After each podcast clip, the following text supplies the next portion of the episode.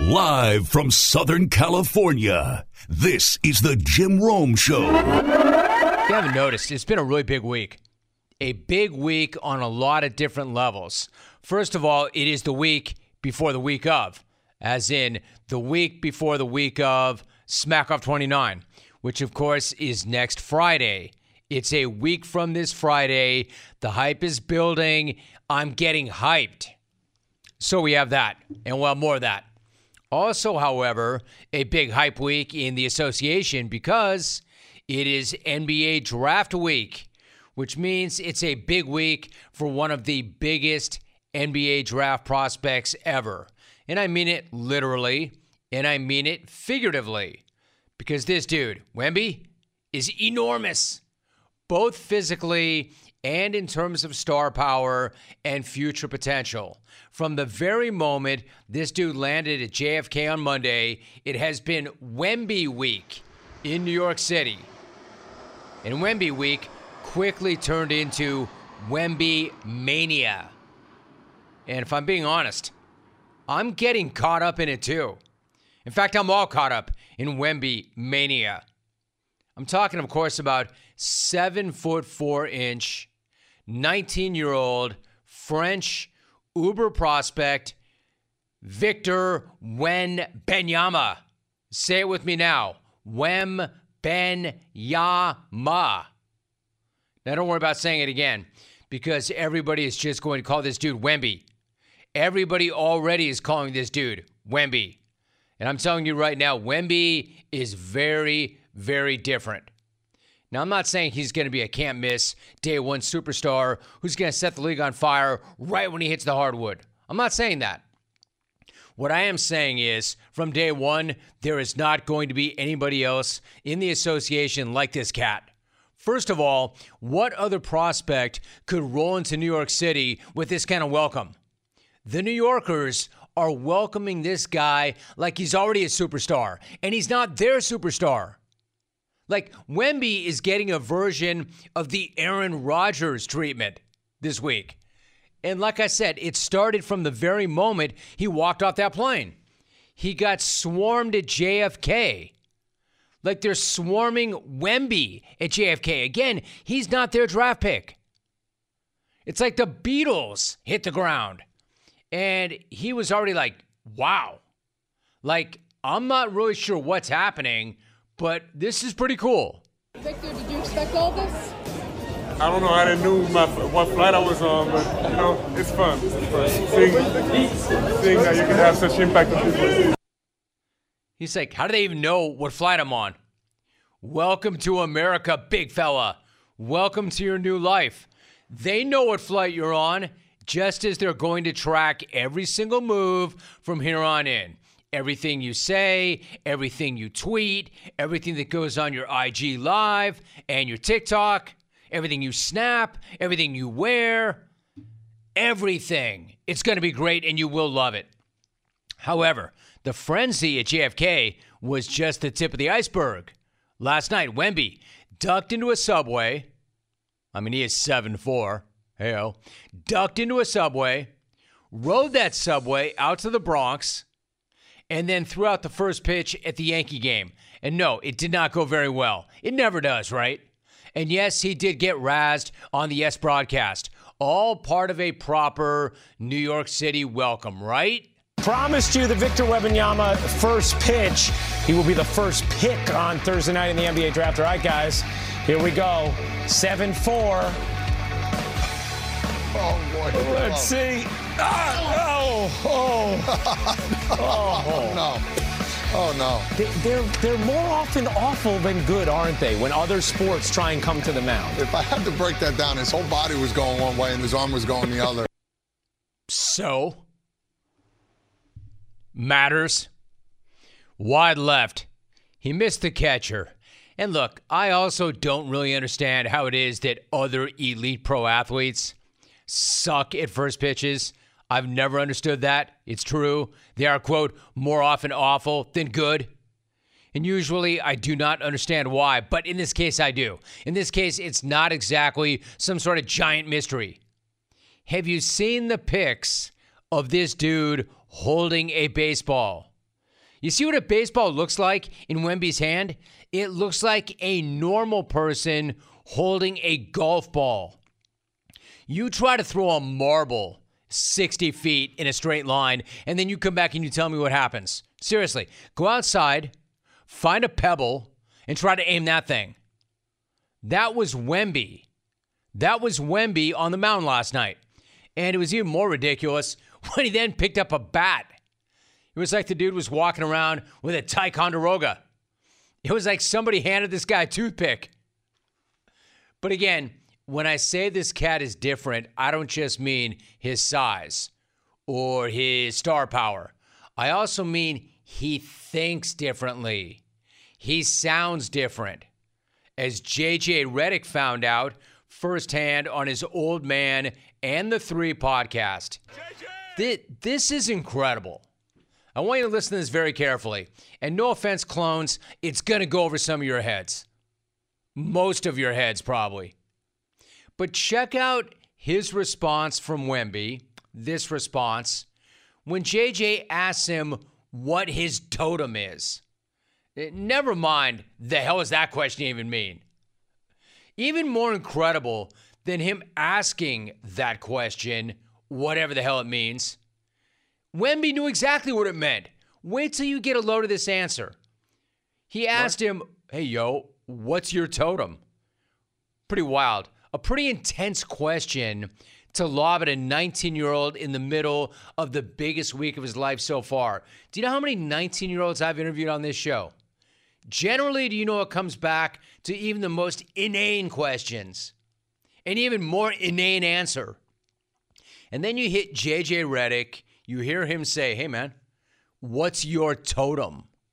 Check out this response. My totem is, it's something like, it's something bigger than basketball, you know.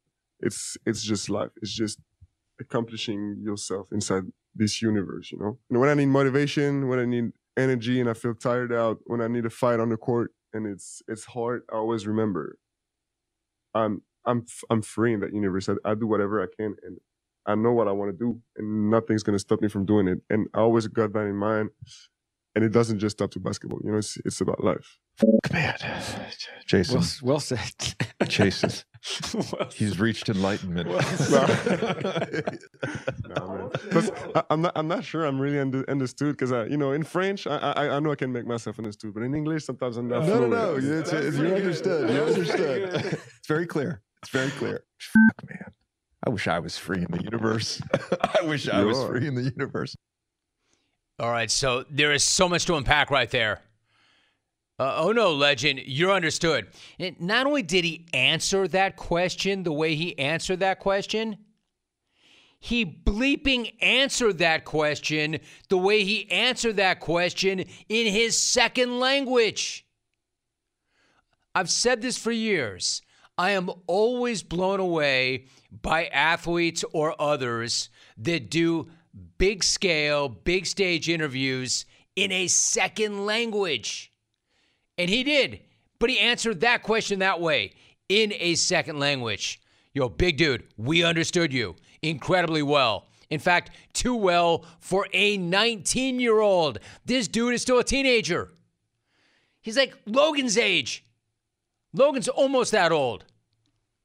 And he just explained how he's free in the universe and how he knows that nobody can stop him from doing the things he wants to do. And it's not just about basketball. It's about life because he is free in the universe and knows exactly what he wants to get done. You love to hear it.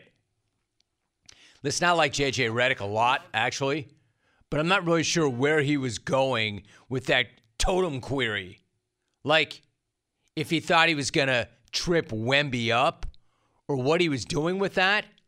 If Wemby weren't such a class act and so brilliant, he could have answered that question the way he did and tagged it with, what's my totem, old man? That's my totem, old man. Now tell me how my ass tastes and get that crap out of here. This dude's going to win us all over before he even plays in a single N B A game.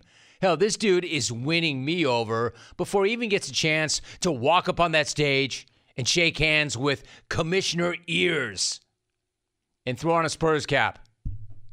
That's a nineteen-year-old who doesn't need the reinvention project with Jim Rome. Hell, the reinvention project with Jim Rome needs Wemby, because I've got a million more questions for this dude. What a fascinating response. And maybe a tad different than the type of things that you might hear from, say, I don't know, Ja Morant, Zion Williamson. There may not be a current player in the entire N B A that could have given that answer. And this guy's nineteen and did it in a second language and hasn't even played yet. Craving some protein after a good workout? Do not make a shake or eat a bar. Grab a bag of beef jerky from Old Trapper instead. Why Old Trapper? Because Old Trapper beef jerky is tasty and tender and made with real strips of steak and quality spices that are smoked over a wood fire. Old Trapper is a family-owned business. They take their smoked beef extremely seriously, and you can taste it in every single bite. Like, who wants dried, tough beef in a bag? Nobody. It's like eating a shoe. Old Trapper, though, is the real deal, and it comes in four amazing flavors: old-fashioned, teriyaki, peppered, and hot and spicy. So the next time you want a great protein and energy snack that you can have anytime, anywhere, grab some Old Trapper beef jerky. Look for Old Trapper in the Clearview bag. That way you can see the quality that you're buying. Look for it in major retail stores near you. If you do not see it, clones, be sure to ask for it by name, because no other jerky compares. Old Trapper, what's your beef? I mean, don't even get me started on athletes who can do big-time interviews in a second language, much less that interview. Man, this dude is so chill. He is so chill and so zen. You probably missed this at the end of the exchange. It's one of my favorite parts. So chill, so zen, and so locked in that he even had a lightning comeback for J J at the very end. Did you catch it? J J was so blown away by the response. He said, and I quote, "Bleep, man. I wish I was free in the universe." And without any hesitation, Wemby, listen for it, Wemby hits him right back with, "You are." Fuck, man. I wish I was free in the universe. I wish I was free in the universe. F, man. Wow, dude. I wish I were free in the universe. And then he deadpans him like, "You are." Fuck, man. I wish I was free in the universe. I wish I was free in the universe. You are, dude. You are.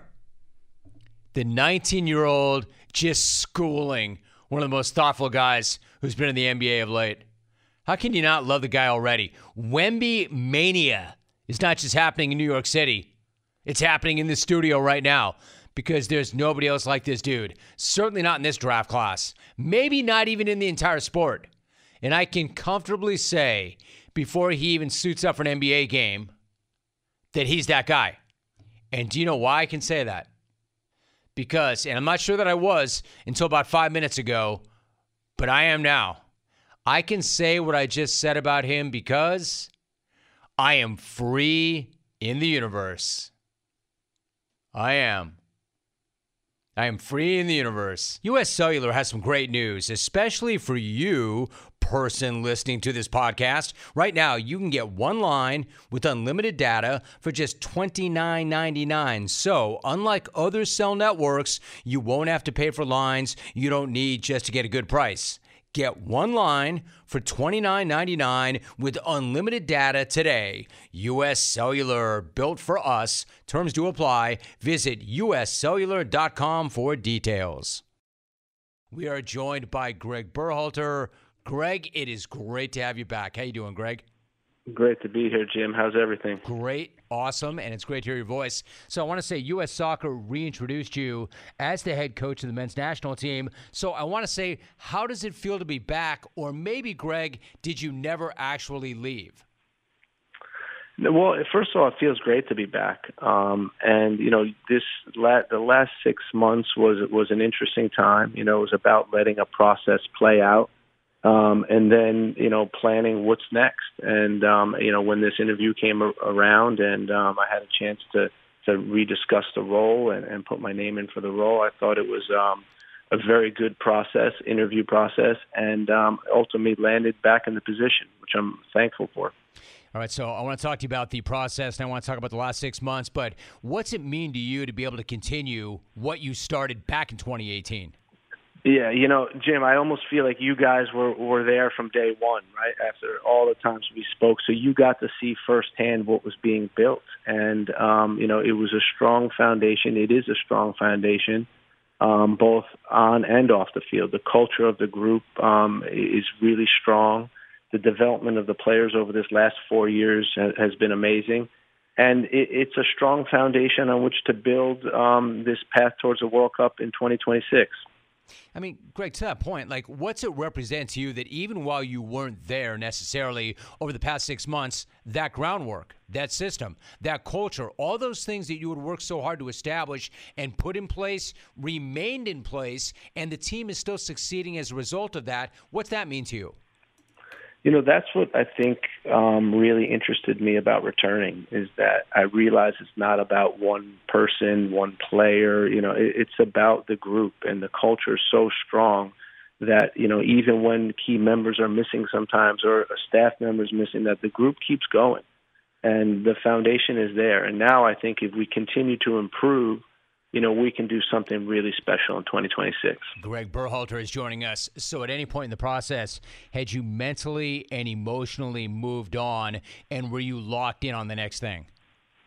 You know, it, it, there was ebbs and flows, Jim. Um, and, you know, there was obviously difficult times, um, you know, a lot of reflecting, a lot of lessons learned throughout this whole period. Um, but then, you know, as I started seeing the group perform, and I started hearing some, some, you know, um, snippets from the guys about the team culture and how strong it is, you know, it really got me motivated again. And it really, um, you know, put my head in, in the direction that this is something that, you know, we want to continue to do and make even better. Greg, you mentioned the last six months. I'm curious, exactly what were the last six months like for you and Rosalind and the family? Yeah, so it, it obviously started out very difficult, um, you know, in the, the beginning of the year, and um, and it was a tough period. Those first couple of weeks were really difficult, and then what what we started to see, you know, at least within our family, is it, it made us stronger, and, and we started to see, um, you know, the positive sides of things. You know, getting so many nice messages. Um, you know, Janet was is always wanted to send amazing messages. Um, but just the support from our friends, the support from the group, support from the soccer community.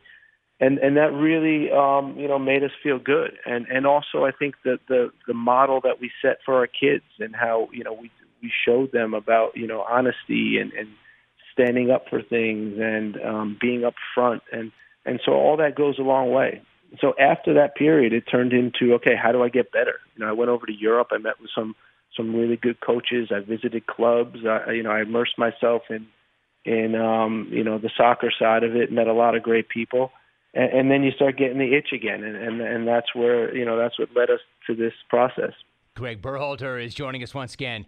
So, Greg, have you spoken to Gio Reyna yet?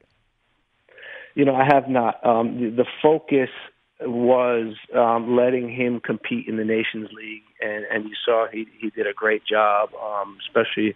You know, in, in the final, played a great game. Unfortunately, had to go off at halftime with an injury, but um, wanted to give him that time, that space to really focus on competing. Um, now I think it's about, for him mentally, you know, getting away and checking out for a bit. But, you know, I'll certainly um, connect with him before before this next, next camp.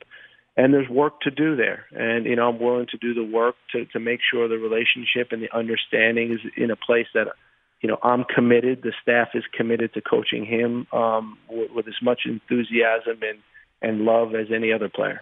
Talking to Greg Berhalter. Greg, I'm curious, like, how do you reconcile the two of your best friends ever, Claudio and Daniel Reyna, turned against you, used one of your worst nights, something that happened decades ago that you long ago owned and were responsible for, and then weaponized it against you? How hurtful was that, and how were you able to get beyond that? Yeah, that, that's a tough one, Jim. And, um, you know, I, I, I think we're still working through that. Um, again, you know, we have a strong family, and I think it's about coming together as a family and, and getting the support of your family. But it's, you know, that that's certainly a real difficult one. Greg Berhalter, my guest. You know, so Greg, you mentioned the support of the soccer community. A number of your own players, including Christian Pulisic, Matt Turner, Timothy Weah, they all continued to have your back throughout the entire thing. What did it mean to you to have their continued support? You know, it, it means a lot. I mean, it, it means that, you know, a lot of the work you put in over the last four years, and it's not just myself, it's the entire staff. Um, uh, the work we put in over the last four years was valued. And I think that's, um, you know, that's a good feeling.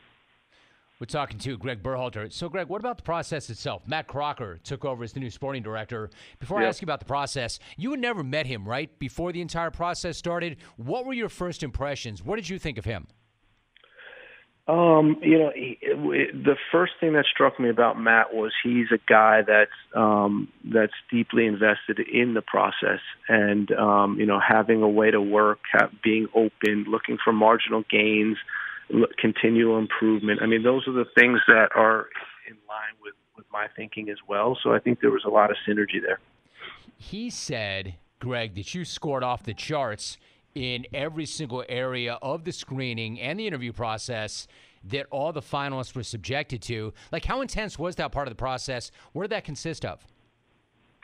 It was it was interesting, you know. Um, so there was, you know, personality tests, there was abstract learning tests, there were tasks, there was interpersonal communication tests. I mean, there, there it was a whole whole bunch of stuff. Um, but I really embraced it. I thought it was um, it was great. It was something I haven't been subject to before, so I was really interested to to go through that process. Um, and you know, overall, I think it was it showed me how serious um, this person is, how serious the U S Soccer Federation is, um, and it made a really good impression on me. All right, so you'll hit the ground running in terms of preparation and strategic planning. When do you expect to actually rejoin the team on a full-time basis and get with the players and lead the players? So that will be in the September camp. Um, you know, unfortunately, I'm not going to take part in the Gold Cup, which starts on Saturday. You know, I'll be cheering the team on and, and of course, watching all the games. But the, the first time I'll be back with the team is going to be in September. And we truly will use this time um, from now until then to, to strategic plan, to to look at staff, to focus on, um, you know, how do we get better on and off the field. All right, so before you go, you and I touched on this briefly. You said it at the very top when I asked you, what's it mean to you to continue what you started? And you said, actually, we've all been together since you got there. At the World Cup at Qatar, Team U S A recorded multiple shutouts for the first time since nineteen thirty while using the youngest pool of players in team history. As you look ahead, if this group does continue to develop and progress the way it has, what do you think the next three years will look like? Well, that's exactly it, right? That's the big if.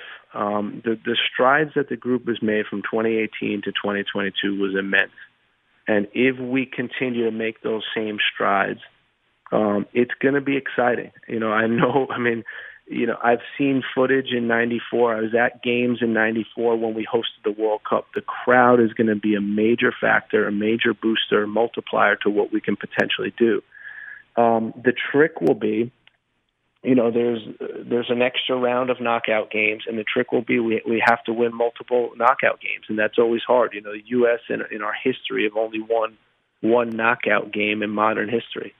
So we're going to have to go in un, uncharted territory. But I think this group, um, you know, has the mindset and the skill set to do it.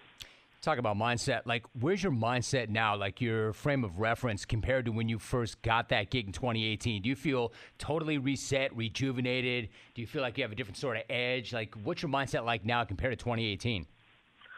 Yeah, I, I know a lot more about international soccer. You know, the, the adaptability of the group, even myself, um, you know, from when I first took over to now, it, it's night and day in terms of understanding international soccer.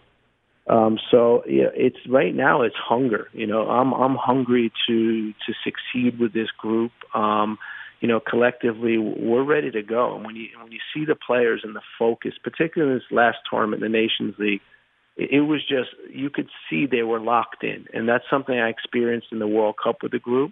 And and if we continue on this path, um, I'm sure we're going to be a, a difficult team to beat. So one last thought. I've got about sixty seconds. What about Messi and his arrival in the M L S? The GOAT is going to play out the end of his career in Miami. What does that mean in terms of developing soccer here and the culture? you know, it's an incredible commitment from Major League Soccer, um, incredible commitment from the owners of, of Inter Miami, uh, the Moss brothers and David Beckham, because it's a game changer. Um, the options that he had, you know, he's choosing between going back to Barcelona, one of the biggest clubs in the world, you know, going to Saudi Arabia, you know, for, for billions of dollars, or to come to Major League Soccer. And he chose Major League Soccer. And that's that's a, a great opportunity for this league. Um, he's still an amazing player, and it's going to bring a lot of excitement and a lot of attention to to an already strong league. He is the head coach of the U S men's national soccer team. Greg, my friend, welcome home. Great to have you back on the show. Thanks so much for doing this, and great to have you back. Thank you, Jim. Great talking to you, man. Discover credit cards do something pretty awesome. At the end of your first year, they automatically double all the cash back you've earned. That's right. Everything you have earned doubled. All the cash back from eating at your favorite restaurant doubled. All the cash back from that trip where you sort of learned to snowboard also doubled. And the best part, you don't have to do anything ridiculous to get it. Discover does it automatically. Seriously, though. See terms and check it out for yourself at discover.com slash match. All right, so we are nine days from Smackoff twenty-nine. Nine. Nine days means only six shows between today and the main event. So once again, if you were listening yesterday, you could definitely tell that we are in Smackoff season. Crunch time. It's getting hot. Getting really hot up in here. Because first, Nick Caserio did cold call the program to accept his honorary golden ticket, which I thought was straight up legendary. I loved it. First of all, say thank you for the invitation. Thank you for the golden ticket. It got back to me that, that Jeff had made the call, so then I was listening to the show. I kind of followed up a little bit later in the day, heard Jeff's call. So all you stucknutters out there, just for the record, I haven't picked Jeff in Richmond, so um, just to kind of clear that up. And to quote another immortal, legendary Smackoff caller, Jim, you know, I don't really have a lot of smack today, but, you know, again, I just appreciate the invitation, and I felt like I just had an obligation to reach out to you, just given the relationship that we've had through the years. Actually, my guy, there was no obligation whatsoever, given the relationship we've had throughout the years, but I'm so glad you did. I thought that was awesome. It pumped me up. I thought it was a great, great jungle moment. Incredible. Jungle legend, Nick Caserio, general manager of the Texans. Of course, no good thing goes unpunished around here. And of course, a couple of other legends jumped right in and took the opportunity to hammer Nick and R S V P, namely the GOAT, the B I C, Brad in Corona, and the GOAT's biggest rival over the last decade, Leff, the Laguna Beach bully. And if you were ever wondering how he got that gloss, he reminded us of that very fact yesterday. You thought Friday was a great call day, huh? Well, I hate Brad more than Brad hates I Have Freddy, so I need to piggyback on this. I'm also RSVPing, Jim, June twenty-ninth. Dong Day, second annual Dong Day. I can't wait. It's not Dong Day until Leff in Laguna says it's Dong Day, not Brad in Corona. So I want to announce I'm actually throwing a costume-themed watch party at Big Wang's. Everyone's going to be dressed up like Rick and Buffalo, Jim. But uh, officially, as for the thirtieth Smack of twenty-nine, Jim, duh, of course I'm going to be there. All right, first of all, I love that he R S V P'd first, not for the Smack-Off, but for Dong Day.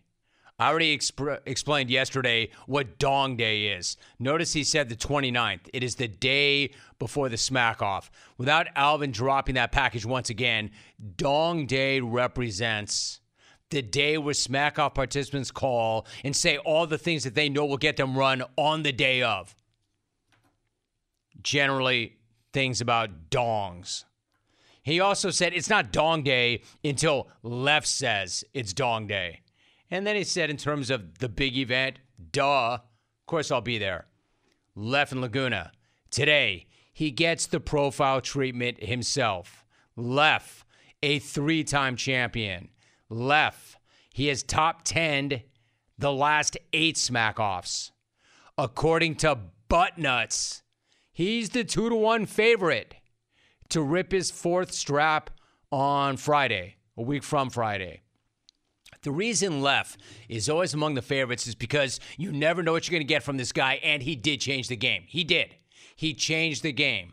He pushes the boundaries of what a phone call to the jungle can be. He has shown that he can be wildly original, wildly creative, and he has pulled some stunts that nobody else would ever even think of, let alone attempt and then execute. Like the time he called from a helicopter back in twenty fifteen, buzzing my tower.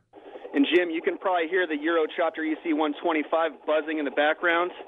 But I bet you can probably hear it even better because I'm right outside the O'Reilly Auto Parts studio for reals.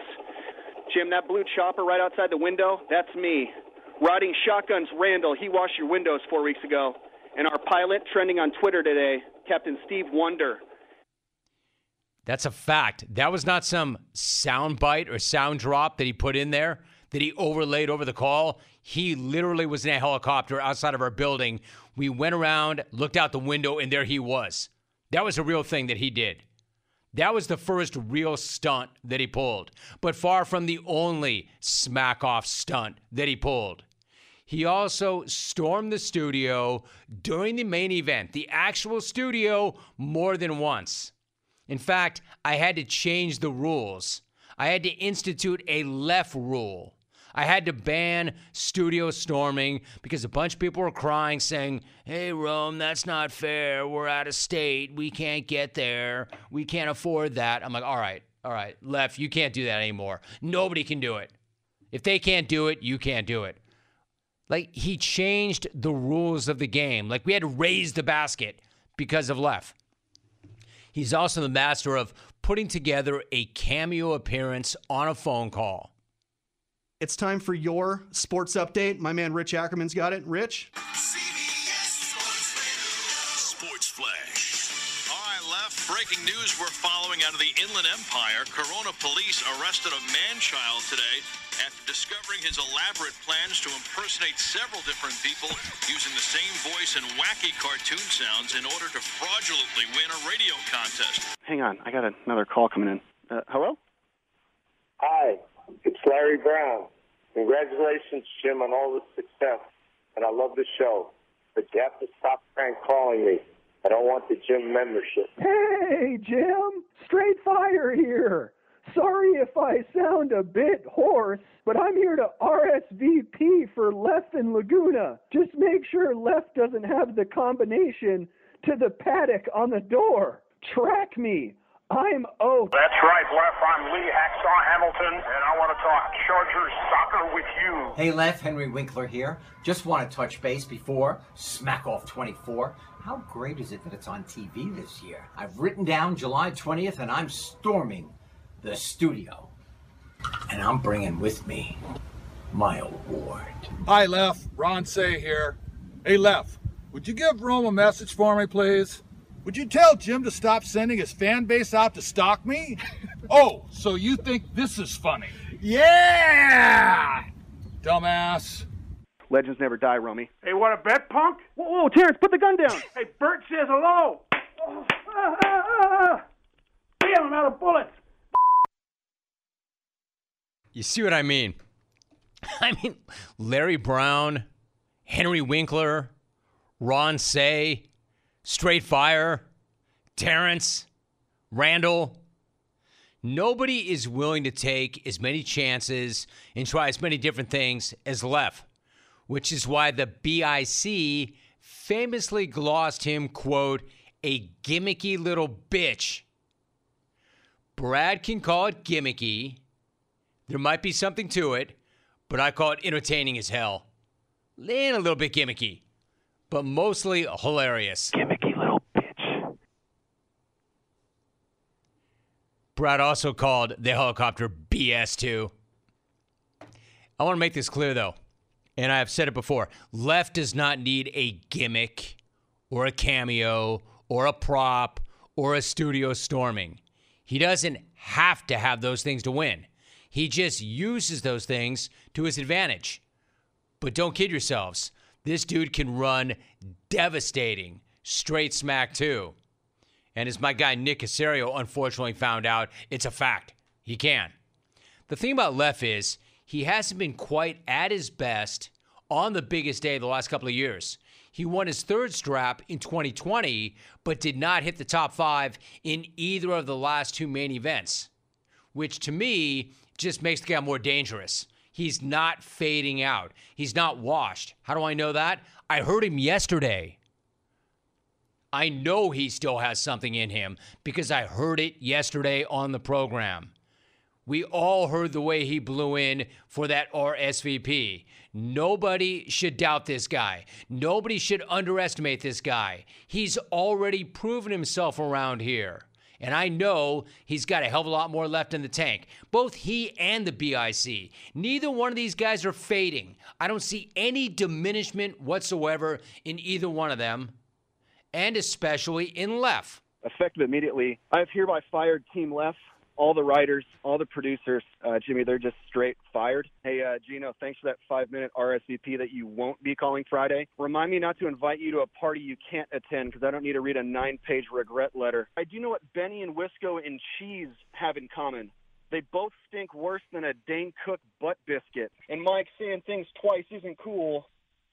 Saying things twice isn't cool. Rick Pitino, what type of beer is this vampire drinking anyways? Bloodweiser? And Rami, I'm not saying rigor mortis is fully set in yet, but dude hasn't looked this stiff since he devoured that taco at that Italian restaurant. Did you see a helmet chipped the tooth of Aaron Judge? How in the hell did a helmet even find a tooth in this guy's gap mouth? And with that jack-o'-lantern mouth, people in New York have already started calling him Mister October thirty-first. Did you know Joe Burrow is just the command Richard Gere shouts to his pet gerbil named Joe? Congrats on getting the show on Sirius X M. I mean, how cool is it that Sam Cassell and Willie McGee can now listen to me on extraterrestrial radio? And, Jimmy, how great is it that Smackoff falls in the only week without any pro sports? I mean, who scheduled this thing? Brad in Corona? I mean, dude has less interest in opening the sports section than Shaq Griffin has in opening a pickle jar. Brad, if the point of your pictures last year was to prove Americans are not all fat, maybe tell Reggie to keep his fat ass out of the reflection of your Ray-Ban. Brad versus the field. Dude, unless your nickname for me is The Field, I assume you're referencing his white trash backyard. Gimmicky little snitch. After the all sports call, I didn't want to waste my breath on any of these guys today, so let me just do it in one.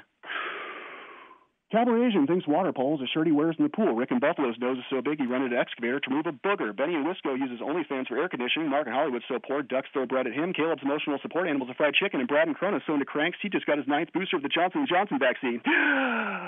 Pick up the phone on the thirtieth, bitch. And also, Nick, love that lazy I U sport. I bet that comes in real handy when you're scouting. Like when Ohio State played Alabama, you had one eye on C J Stroud and the other eye on Will Anderson. Oh, let's go, Caserio! Om nom nom nom, Wisconsin. Time to die. I'm out. I mean, holy crap, Leff. This dude is a bully. Not just any bully, the Laguna Beach bully. This is what I mean. And I mean that in a good way. Normally, I'm not in favor of people getting bullied. Ever. Except that kind of bullying I'm in favor of. So he has not fared well the last couple of years, but are you going to tell me that guy's not still dangerous as hell? Leff in Laguna. He's got three straps. The B I C versus the field. If by the field you mean me. Eh, that's only the part that I can repeat. Anyway, you heard it. Leff, there is your profile. A three-time champ, your Stucknut odds-on favorite.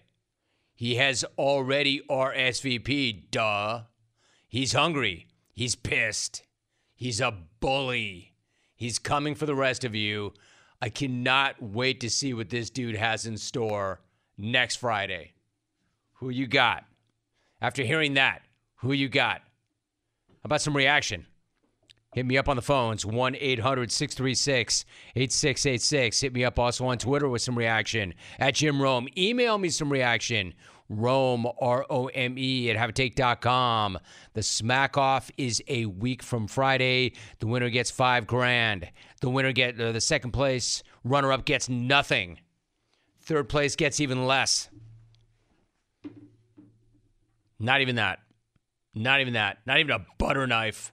Not even a spoon, not even a spork, nothing. You get nothing. We go to Appleton, Wisconsin. Trevor, good to have you, Trevor. How are you? Good. How you doing, Jim? Great. I'm looking forward to Smackoff twenty-nine. One caller I'm not worried about taking the crown in Smackoff twenty-nine is Jeff in Richmond. Arrogance never gets results. Jeff is like that arrogant neighbor of mine who has a don't tread on me flag waving in his driveway. Don't worry, dude. Me, the Girl Scouts, and the Jehovah's Witness won't knock on your door and interrupt your moonshine operation. Jeff, enjoy life in your egotistical bubble and leave the smack off to the big kids in the room. Speaking of gross and egotistical, let's talk about Methleen. I'd compare her to those people who put disgusting toilets in their front yards and try to pass them off as decorations.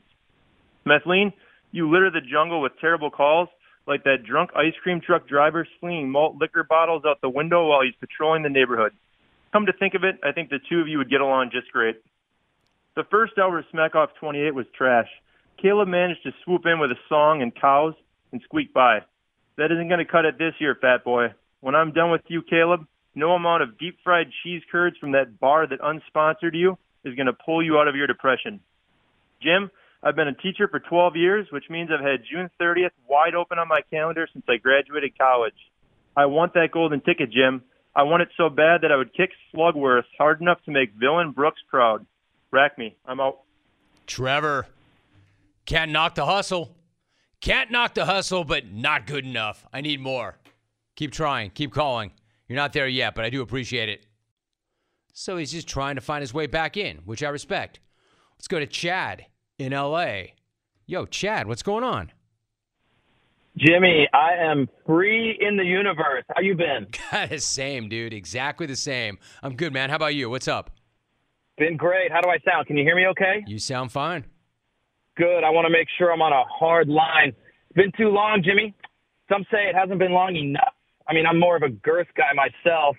Anyway, I love that uh, profile on Leff in Laguna. The best part is when he announced you were hosting the second annual Dong Day. I went from six o'clock to twelve o'clock real quick. You asked me what's my totem, Jim? My totem pole is my totem. I mean, I'm so bricked up, Romy, that if I peed right now, it would probably land. Ah! That's not a good call. No. You don't like that call. I don't like that call. Not a very good call. Oh, I get it, Chad. That's why you asked me how you sounded. You wanted to establish that you were on a hard line. Let's go to San Antonio. Ben, good to have you. Ben, how are you? Jim, I'm great, man. Hey, this is my first time calling. I've been listening to your show for about twenty-five years. Man, I've been a clone for such a long time. It's finally good to talk to you, my man. Hey, real quick, I just want to talk about Victor Wembanyama. Bro, you're seven foot four, you go about a buck fifty, and what is it with these athletes that can't get a ball to home plate? I mean, fifty cent. Now this dude, wide right, wide left. What, dude, get it to home plate. But more than that, I think the dynasty is is coming back to San Antonio after about six or seven years of having absolutely nothing to look at on the court. Greg Popovich is going to build around this dude, and it is going to be epic. Jim, I'm calling my shot for the smack off. I got Jeff in Richmond. I heard that call last week. He's on fire. He looks and sounds awesome. I can't wait for it. I'm going to be tuning in. Jim, again, thank you for everything. Been for twenty-five years. Going to continue another twenty-five with you. My man, I love it. I'm out. We are joined right now by Melvin Gordon. Melvin, what's going on? How are you? Uh, good, boss. How you doing? Good, dude. Good. So bring me up to date. What's the offseason been like for you? What have you been doing? Uh, for me, man, I just, just grinding, training. Um, just started out a lot sooner. Um, you know, with the training work. Um, but that's really all it's been, man. Just, uh, just grinding. That's all you can really do. That's all you can really do. And let me ask you something. I mentioned that you had your time with the Chiefs. After all the years that you spent with the Chargers and the Broncos, how weird and surreal was it to win a Super Bowl ring as a member of the Chiefs? Yeah, it was super weird. It was weird. You know, it's something that I, I never thought that, you know, whatever happened, honestly. Um, but it did, you know, so it's it's it's crazy, um, you know, just, just how life works out. Dude, I appreciate the answer. It was super weird. Yeah, let me ask you this. Like, you didn't appear in any games with them, but as members of the practice squad, you got a ring for your contribution to the team. Listen, now, you know I mean this respectfully, but given who you are and the success you've already had in the N F L, how do you feel about that ring? Like, is it awesome to have a ring because so few guys actually ever get one? Or is there a part of yeah. you that thinks, yeah, man, I want the ring, but it's not exactly the way I wanted to get the ring? Yeah, uh, we'll just start off. That probably one of, that probably was one of the most experience and like humbling experiences ever in my life. Um, you know, being on the practice squad, uh, just knowing that, you know, you could do better, and um, I was just very optimistic about everything. You know, I just I continued to work hard and practice just because I, you know, I just I just wanted to be ready just in case my opportunity had came. And, You know, you know, football is a crazy sport. You don't want anyone to get hurt, but you know that's just kind of business of the game. Um, so I just kind of, I just kind of was staying ready, and it just opportunity just never presented itself. Um, a lot of coaches thought I would, but you know, be able to suit up. But you know, it's just the the flow of Jet and uh, uh, Pacheco was just it was just going too good, so I understood. Um, but as far as the ring, I mean, I'm happy I got it because. Um, You know, it's just it is just a, you know, it's just something that people people be in the league, you know, fifteen, ten, fifteen, sixteen years, and never see one. You know, and and and then at some point in your career, you kind of just be happy to get one anyways. You know, regardless of how you get it. Um, but I was just kind of sitting there, and I was just like, man, you know, if I would have been able to win this, you know, while I was playing and knew I contributed, or if I'd have won this with the Chargers and seeing Keenan, seeing Mike, seeing Gates and Phil, um, I was just sitting there kind of when I was in the moment. I was just like, man, I would have, I would have loved that, you know. So it's definitely a different feeling, but you know, I'm still, I'm still happy. I'm grateful.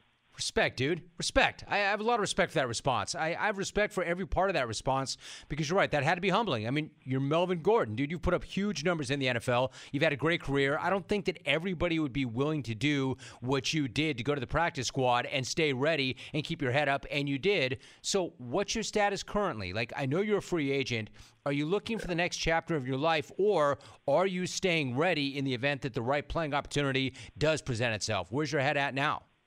Uh, I still want to play, you know. Um, you know, I still got some, I got some tread left on the tires, and you know, Andy, Andy, you know, Coach Reid kind of sat me down, and you know, he told me that you know you still can play, and um, you know, it's just about you know the right situation, and it's just so tough for running backs right now, man. You have a lot of running backs that's out there, and we just, we just don't get no love. It's literally the worst position to play in the N F L right now. You know, it's, it's it literally sucks, and. You know, I'm just I'm just staying ready, man, because I, I know what I can do. I know once I get in camp or I get in any camp, you know, I, I could turn some heads. I just I, I know what I need to do, you know. Um, you know, I know my mistakes that I've made, but, um, you know, you, you got to be able to correct them. But I'm ready to go, man. I'm just staying ready. I'm, I'm trying to – it's hard, though. It's hard training, knowing that, you know, you, you, you're not going to be on a team. It's, it's tough mentally. Um, but, you know, I've talked to some players that went through it. And, uh, you know, just taking their advice, being a sponge, and, you know, that kind of helped you get through it. Melvin Gordon is joining us. Man, you're not wrong, dude. You are not wrong. I think that when you say that right now being a running back sucks and it might be the worst position in the N F L, like, what happened? Can you point to when that happened and what happened? Why is that? Uh, I think after my opinion, I think um, after Ty got paid, and then, um, you know, Sean McVay came out and said, I'll never pay a running back again. Um, and I'll just, you know, use them and then, you know, rotate them out. I think after that statement was made, and then I think they won the Super Bowl, it was just like everybody just followed suit, I think. Um, and I kind of think that's where everything just started going downhill. Um, I mean, as you can tell, you know, you have your exceptional backs, you have – Uh, you know, Josh Jacobs, you have Saquon, those boys just did their thing, and, you know, they got tagged just so, you know, and hopefully they do get paid. You know, hopefully the teams tag them just to have more time to try to figure out a number that works. Um, and, and you know, you like to think that they didn't tag them just to keep the number down, but, you know, I even heard comments about, you know, wanting Joe Mixon to take a cut, and it's just like those are the top backs right now, and it's just – you know, it's sad if they can't up the market you know, especially with Josh Jacobs. I think he led the league in rushing, if I'm not mistaken, this year. Um, you know, if you if you can't get those guys to, to, to get up the number, I don't think anyone will. You know, you beat me to it. I was going to ask you about those two guys. First of all, Jacobs had an amazing year. He had a great year. Yeah. I think he's a great, great player. Saquon, too, when he's healthy. But if you've got star running backs like Jacobs and Saquon, and they're both getting tagged, I mean, Melvin, do they have any leverage at all or any real chance, realistically, at getting the contracts they're looking at before the upcoming deadline? Or do they tag them, just keep that price down? I mean, let's be real. It's, they they tagged them to keep it down. Let's just be honest here. Um, you know, it's just it's not a high value with running backs. You know, the number is going up with, with D Bs, receivers, and quarterbacks. So they're trying to make room. And, and we understand without a without a top-notch quarterback, when you have one, um, it's tough to win. I mean, we all know that. Um, but when you have playmakers in the backfield, that makes it easier. You know, you, just the running back do so much. And we've been saying it, you know. It's just we're just like a recorder that's just on repeat. We've been saying it for a while. And, you know, they just feel like they can go. They got a gunslinger. They feel like they can go without. Um, that's kind of just what it is. But, you know, you have, just like with any other positions, you have your exceptional players. And, uh, you know, it's just the market is just not it's not, it's not going good for us. You know, our market is kind of diminishing. And, you know, everybody else, it seems like everybody else's market is rising and ours is the only one dropping. Like, at some point, we're going to have to come together, but, uh, you know, it's just hard to even see that happen. Yeah, you wonder if it comes around. Like another guy, your guy, Austin Eckler, had a re- – I mean, he's been so productive for the Chargers. He was looking for that new deal. He did not get a new deal. He got some new incentives. What kind of year do you think he'll have with the Chargers? Uh, he'll have a good one. I was just training with Austin a couple weeks in, in, in Vegas. Um, he stays out there, actually. So I was out there with him training. Um And he, he still gets after it. So it's it's not like uh, I know a lot of people were saying, oh, he's not L T A. He hasn't been going to O T As, you know. I think he's a pretty smart player. He kind of used the offseason to kind of build outside, build his own brand outside of uh, football, you know. He kind of knows what comes with it. And um, but I think as long as he's out there, he's going to give it everything he got. I think if, you know, uh, I've seen the, the, the offensive coordinator coming from, uh, you know, Dallas. The way he used Tony and those guys, uh, I think, you know, Austin, uh, oh, and they got a really good O-line, so I think he's going to ball out. I think he's going to do what he needs to do. Um, now, is he worth – Austin's worth ten a year, I think, um, for as much as he do. He held it down when, when Keenan and Mike got hurt, and, and uh, he has a, a great relationship with Herbert. Um, but, you know, he probably not going to get it because the market. I mean, that's just kind of is what it is. Or maybe he might, you know, who knows. But um, I just, but as far as his performance alone, I think he's going to go out there and he's going to do what he needs to do. Now, if the Chargers pay him, I don't know. Um, but someone might take a chance on him. We're talking to Melvin Gordon. You know, we talk about the market. I had Aaron Jones on the program. I mean, dude, he took a five million dollars pay cut this year and still is making good money, and he has gratitude and said so, but that's a big pay cut. You mentioned that you went to Vegas and you went to work out with Austin. So, I mean, clearly you're still putting it in. You're still getting it in. What's yeah. your training regimen like right now? What are you doing? Um, well, I started, you know, doing a lot more. Uh, I'm doing a lot more receiver stuff now too, just mixing that, mixing that in because, you know, you just have to be confident and And you have to perform on all those levels. And it's not like I did it before, you know, but usually I would I would, I would focus more on my running back drills. And obviously the weight lifting thing and, and you know, that's just – that comes with the position. Um, but it's just what's different this year is I'm just adding a lot more receiver work because you just want to be able – if they ask you, um, you know, do you want to split out wide or anything, you know, you want to show that you can do it. Um, and I have, I mean, I got Keenan in my call, my call logs. I got, I got, you know, I talked to Monte Adams. I, I know some, some guys that, you know, if I ask them, hey, can you send me a couple drills or whatever, you know, they'll, they'll be more than willing to. So, you know, if I got those contacts, I might as well use them to help my game because, you know, I've never really been one dimensional, uh, especially having Phil. It, it was almost impossible. He helped grow my game so much, but, you know, you just want to be better and excel at that because it's a passing league. You know, it's, it's, it's running backs are, are starting to slowly be forgotten. And, you know, like I said, they just feel like they could just replace us at any time. Um, so the only way to not be replaced is to be able to do more um, than just run the ball and excel at, you know, everything they ask. Evolve. You got to evolve. So one last thought. Exactly. You also were the Broncos. Russell Wilson, Melvin, seemed to take Tariq Woolen saying that he looked like a sack of potatoes to heart and has been putting the work in. He looks like he's leaned out. Is there any way, in your opinion, this dude can turn back the clock and play anywhere near the way he did when he was killing it with the Seahawks? And how does he look to you now? Yeah, I mean, regardless of what they thought, you know, he can still spin the ball, you know. Um You know, I just don't think the situation was just – it was best for him. Um, you know, it was tough. You know, you coming in. Now there's no expectations. Not that he couldn't, you know, meet them, but, you know, we just didn't reach them. And it's just crazy because well, we had the most we had the most losses in close scoring or something like that. I mean, if just one play or two plays, that could be different, in the whole narrative of his whole story in Denver the first year could be different.